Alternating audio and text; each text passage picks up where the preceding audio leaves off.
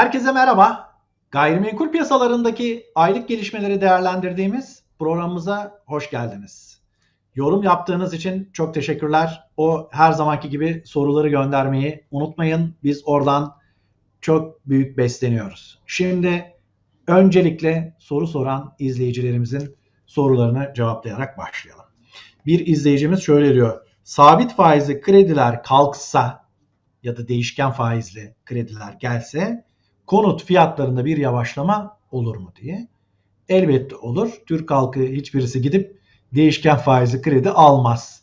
Yani enflasyonun yüzde yüzlere yaklaştı ama faizlerin yüzde yirmilerde olduğu bir yerde benim bildiğim Türkler bunu yapmaz diye düşünüyorum. Eğer öyle bir şey olursa inanın kredili konut talebi bıçak gibi kesilir. Zaten hükümet de böyle bir şeye asla müsaade etmez. Çünkü yarın bir gün üç beş tane değişken faizli yanlışlıkla kullanan olursa sonra onlar o partilerin önünde üstlerine benzin döküp kendilerini yakmaya çalışırlar. Böyle bir görüntüye kimse mahal vermek istemeyeceği için sabit faizli krediden Türkiye'de vazgeçilemez. Bir başka izleyicimiz de şöyle soruyor. Dövizi olanlar için ideal ev alma zamanı hangi zamandır diye. Vallahi şimdi bir kampanya var biliyorsunuz. Eğer başka eviniz yoksa e, yarısını döviz bozarak aldığınızda size sıfır doksandan kredi veriyorlar. E, en ideal zaman bence bu. Yani sıfır doksandan kredi bulmuşsun. Hemen boz dövizini al evini derim. Ama hayır benim zaten evim var. O imkandan faydalanamıyorum diyorsanız e, bence biraz dövizde kalıp beklemekte sanki fayda var gibi. Yani konut fiyatları evet hareketli, önümüzdeki dönemlerde de hareket edecek ama dünyanın her yerinde faiz artışlarına gaz verildi.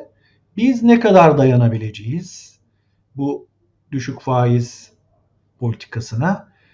O nedenle de yüksek faize gelsek bile biraz daha döviz mi, ev mi tercihinde bana kalırsa ev. Ha, çok bilmiyorum, o zaman dövizin yarısıyla ev alın, dövizde kalın derim portföy yaklaşımıyla. Bir başka izleyicimiz de şöyle soruyor. Son kredi paketi açıklandıktan sonra altmış altı bin ilanın da fiyat artışı yapıldığı tespit edildi diye haberler var. Bunun ne gibi bir yaptırımı olabilir demiş. Yani yaptırımı falan yok. Yani ben evimi satıyorsam, ilanımı düşürebiliyorsam artırabilirim de. Zaten şöyle bir hukuk ilkesi vardır. Kanunsuz suç olmaz. Hiçbir kanunda da adam sattığı evinin ya da bir hanımefendi fiyatını internette değişti diye suçlanamaz. Dolayısıyla böyle bir şeyin cezası da olamaz. Bunlar böyle e, piyasaya bir nevi korku salmaya yönelik iktisadi temeli olmayan yaklaşımlar diyebiliriz. Şimdi gelin geçtiğimiz ay gayrimenkul piyasalarında hangi veriler bize ulaştı ve onları nasıl yorumlamamız gerekiyor? Önce inşaat maliyetlerindeki artışla başlayalım. Biliyorsunuz enflasyon bütün dünyada sorun. İşte orada yüzde yedi, yüzde sekiz olunca gerçekten sorun. Bizde yüzde yetmiş, seksen olunca da o kadar da sorun değil gibi gözüküyor. İşte bir Türk dünyaya bedel, yanına bir sıfır daha koyuyorsun. Bana mısın demiyor. İnşaat maliyetlerindeki artış Nisan ayı verilerine göre yüzde yüz on'lar civarında. Bunun malzeme tarafı yüzde yüz otuz üç. İşçilik tarafı da yüzde yüz kırk dört. Demek ki üretici fiyatları endeksi ile paralel bir inşaat maliyetleri artışı var. Demek ki bu maliyet artışı bu enflasyonist eğilim devam ettikçe artacak ve her yeni üretilen malın fiyatını biraz daha yukarıya doğru itecek demektir. Peki maliyetler böyle. Yeni inşaat başlangıçlarında durum ne? Hep söylüyoruz ya. Türkiye'de aslında arz kısıtlıydı, yeterli üretim yapılamamıştı. O nedenle de demografik faktörlerin etkisiyle konut talebi yüksek seyretti, arz geride kaldı ve bu fiyat artışlarının önemli bir kısmı da bundan kaynaklandı. Ne zamanki arz talebi karşılayacak ölçüde yeniden harekete geçer, yükselirse o zaman konut fiyatları da kısmen dengelenebilir demiştik. Bakalım arzla ilgili birinci çeyrek yeni konut ruhsatlarının sayısı geldi. İnşaat başlangıçları. yüz yirmi altı bin yeni daire için ruhsat alınmış ilk üç aylık dönemde. Bu Türkiye için çok az bir rakam. Yani Türkiye'nin geçmiş dönem ortalaması yaklaşık iki yüz bin civarındadır. Demek ki arz tarafındaki sorunlar yeterince aşılamamış gözüküyor. Neden aşılamadığına gelince, işte bu inşaat maliyetlerindeki ciddi artışlar müteahhitlerin yeni projelere başlama hevesini de ortadan kaldırmış. Çünkü projeye başlasa bile onu satış noktasına getirebilecek sermaye gücünü de eritmiş gibi gözüküyorlar. Geçen yayınlarda da söyledim, tekrar söylüyorum. Önümüzdeki dönemlerde konut piyasalarında arzı güçlendirmek istiyorsak inşaatın imalatını finanse edebilecek bir takım çözümler geliştirmek zorundayız. Yine bu inşaat başlangıçlarında da yine ilginç bir veri var. O da şu: müstakil konutların payı.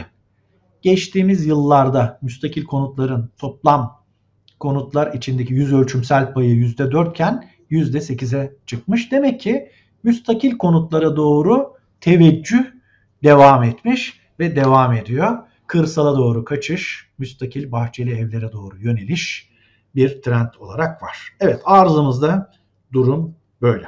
Peki başka ne gibi bir gelişme oldu? Çevre ve Şehircilik Bakanlığı bu arz problemini aşmak için şöyle bir öneri getirdi. Kentlerin çeperinde bulunan hazine arazileri altyapılı konut arsaları haline getirilecek ve bunlar vatandaşlara tahsis edilecek, satılacak uzun vadeli ucuz kredilerle. Ee, ne olacak? Sonra bu arsalar belirlenecek, vatandaşlara satılacak. Vatandaşlar da bu arsalara evlerini yapacaklar. Böylece arz problemi de çözülmüş olacak. Ee, iyi niyetli, güzel bir girişim. İnşallah e, hızlanır ve bir an önce piyasaya bu arsalar arz edilir.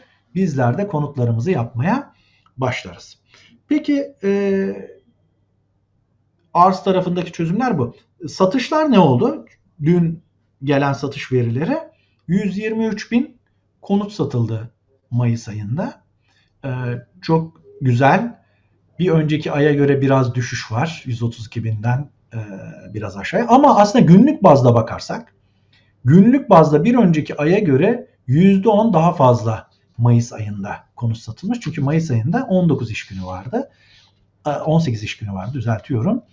Bu iş günü azlığına rağmen Mayıs ayı bütün yılların Mayıs ayları konut satış rekorunu da kırmış durumda. Yani alım satım piyasası coşmuş gidiyor. İşte hep soruyorlar ya, kim alıyor bu konutları kardeşim diye, zaman zaman ben de soruyorum. Peki devam edelim. Konut dışı gayrimenkul piyasası, onda da yüz kırk bir bin adetlik satış var. Orası da gayet performanslı gidiyor. İşte özellikle arsa ve tarla satışları da geçen yıl başladığı trendini artırdı. Toplam satışlar içindeki, gayrimenkul satışları içindeki payını yüzde otuzdan yüzde kırka çıkartmıştı. Hala aynı güçlü e, trendini sürdürüyor. Vatandaşlar müstakil ev yapmak için herhalde arsaya ağırlık vermiş durumdalar. Şu da olabilir: enflasyona karşı korunmak istiyorum, ev alacağım, en küçük ev bir milyon lira, e, üç yüz binim var, ne yapayım? Çanakkale Ayvacık'tan arsa alayım. Belki de tercihte böyle bir durumda var. Peki satışlar e, böyle hareketli. E, yabancıya satışlar da fena değil. yüzde beşlik payı var. Ama özellikle Antalya'da yabancıların payı yüzde yirmi ikilerdeydi. yüzde yirmi sekizlere çıkmış. Sağ olsun bu Ruslar sıcak denizlere inme politikasını Ukrayna ile savaşmalarına rağmen sürdürmeye devam etmişler ve Antalya'yı basmışlar tabiri caizse. Antalya'da fiyatlar da aynı zamanda Türkiye'nin en yükseğinde. Hele kiralar, kiralar üç katına çıkmış durumda.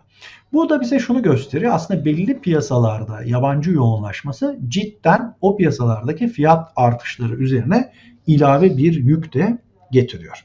Genel olarak ülkedeki fiyat artışlarına bakalım. yüzde yüz elli diyeyim size. Yani Türkiye'deki son bir yıllık konut fiyat artışları yüzde yüz elli civarında. Yine BETAM'ın, Bahçeşehir Üniversitesi Sosyal ve Ekonomik Araştırmalar Merkezi'nin raporlamasına göre kiralardaki artış da Türkiye çapında yüzde yüz elli. Enflasyon, tüketici fiyatları enflasyonu yüzde yetmiş üçlerde.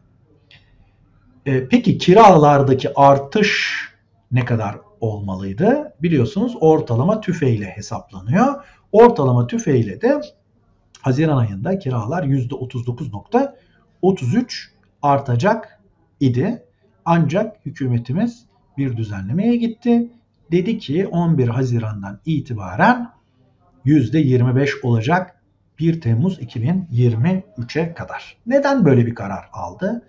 Böyle bir karar aslında bir zorunluluktu. Çünkü mevcut enflasyonist trend devam ettiğinde her ne kadar şimdilik ortalama tüfe cari tüfenin altında seyretse bile yıl sonuna yaklaştığımızda kiralar için belirlenecek ortalama tüfe artışı yüzde doksanlar civarına gelecekti. İşte o ortalama tüfe yüzde doksanlara seksenlere geldiğinde hiçbir kiracı bu kirayı ödeyemez durumda olacaktı. O zaman hükümetin bir tercih yapması gerekiyordu.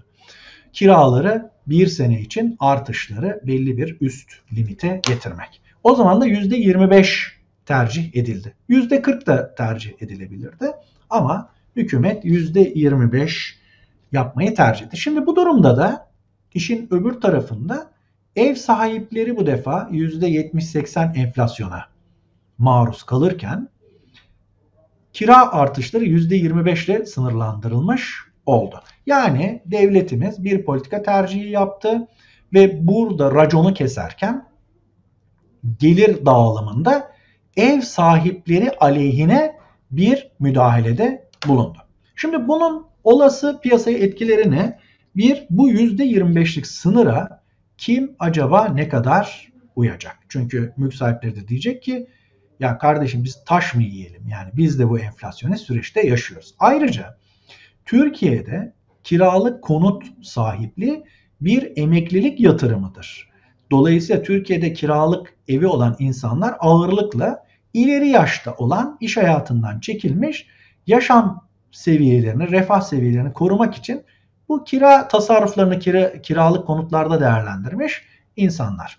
Şimdi ne yapıyoruz? Serveti daha büyük ama gelir düzeyi görece küçük insanların gelirlerini bir derece daha düşürmüş oluyor. O zaman e, kiraya vermek üzere konut sahipliği önemli ölçüde cazibesini yitiriyor. Tabii ileri yaştaki insanların konutlarını satarak hani başka yatırım enstrümanlarına geçmelerini bekleyemeyiz. Ancak belli bir sayıdaki konut sahibi de artık kiraya vermek için konut sahipliğini cazip bulmayacağından kirası, kiralama vakti gelmiş konutunu satılık piyasasına yönlendirecektir. O zaman bu kararın en önemli etkisi satılık piyasasına yeni konut girişlerinin olması ve konut fiyatlarında görece bir dengelenmeye, yavaşlamaya neden olması diye ifade edebiliriz. Fakat esas problem şu: mevcut kiracılar için yüzde yirmi beş artış onları rahatlatırken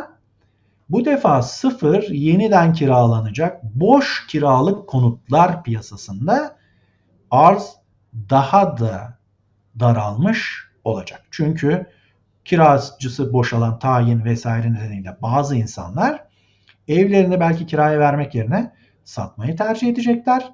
Yeni bitmiş konutlardan da kiralık piyasasına yeni konut akışı yüzde yirmi beşlik getiri düşüklüğü nedeniyle yavaşlayacak demek ki. O zaman zaten mevcut kiracıların kendi evlerine yapışıp başka bir yere gitmeme eğilimleri, yani bir tür atalet kiralık piyasasında, sirkülasyonun azalması, öbür taraftan da kiralık konut arzının iki taraflı iki taraftan da çok aşağılara düşmesi nedeniyle yeni konut kiralamalarında belki füze gibi yukarılara çıkan kira arayışları göreceğiz. Onun sonucunda da birçok hane oluşumu yavaşlayacak, büyük ailelere geri dönüşler, hane bozulumları başlayacak, yetişkin yurtları lafını daha çok belki duymaya başlayacağız.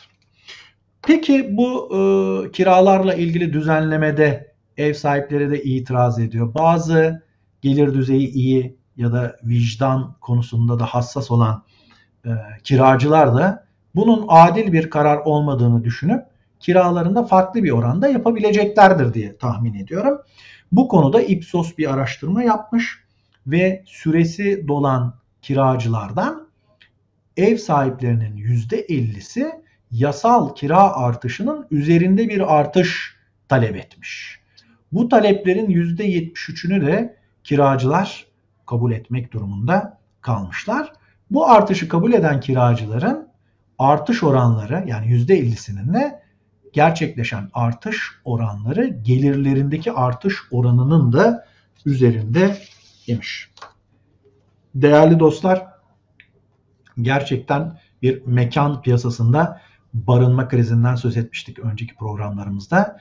Bu kiralık, yeni kiralık, sıfır kiralık konut piyasasında daha da şiddetli bir şekilde kendini göstermeye aday. Bir sonraki yayında görüşebilmek ümit ve temennisiyle şen ve esen kalın, barınmada kalın.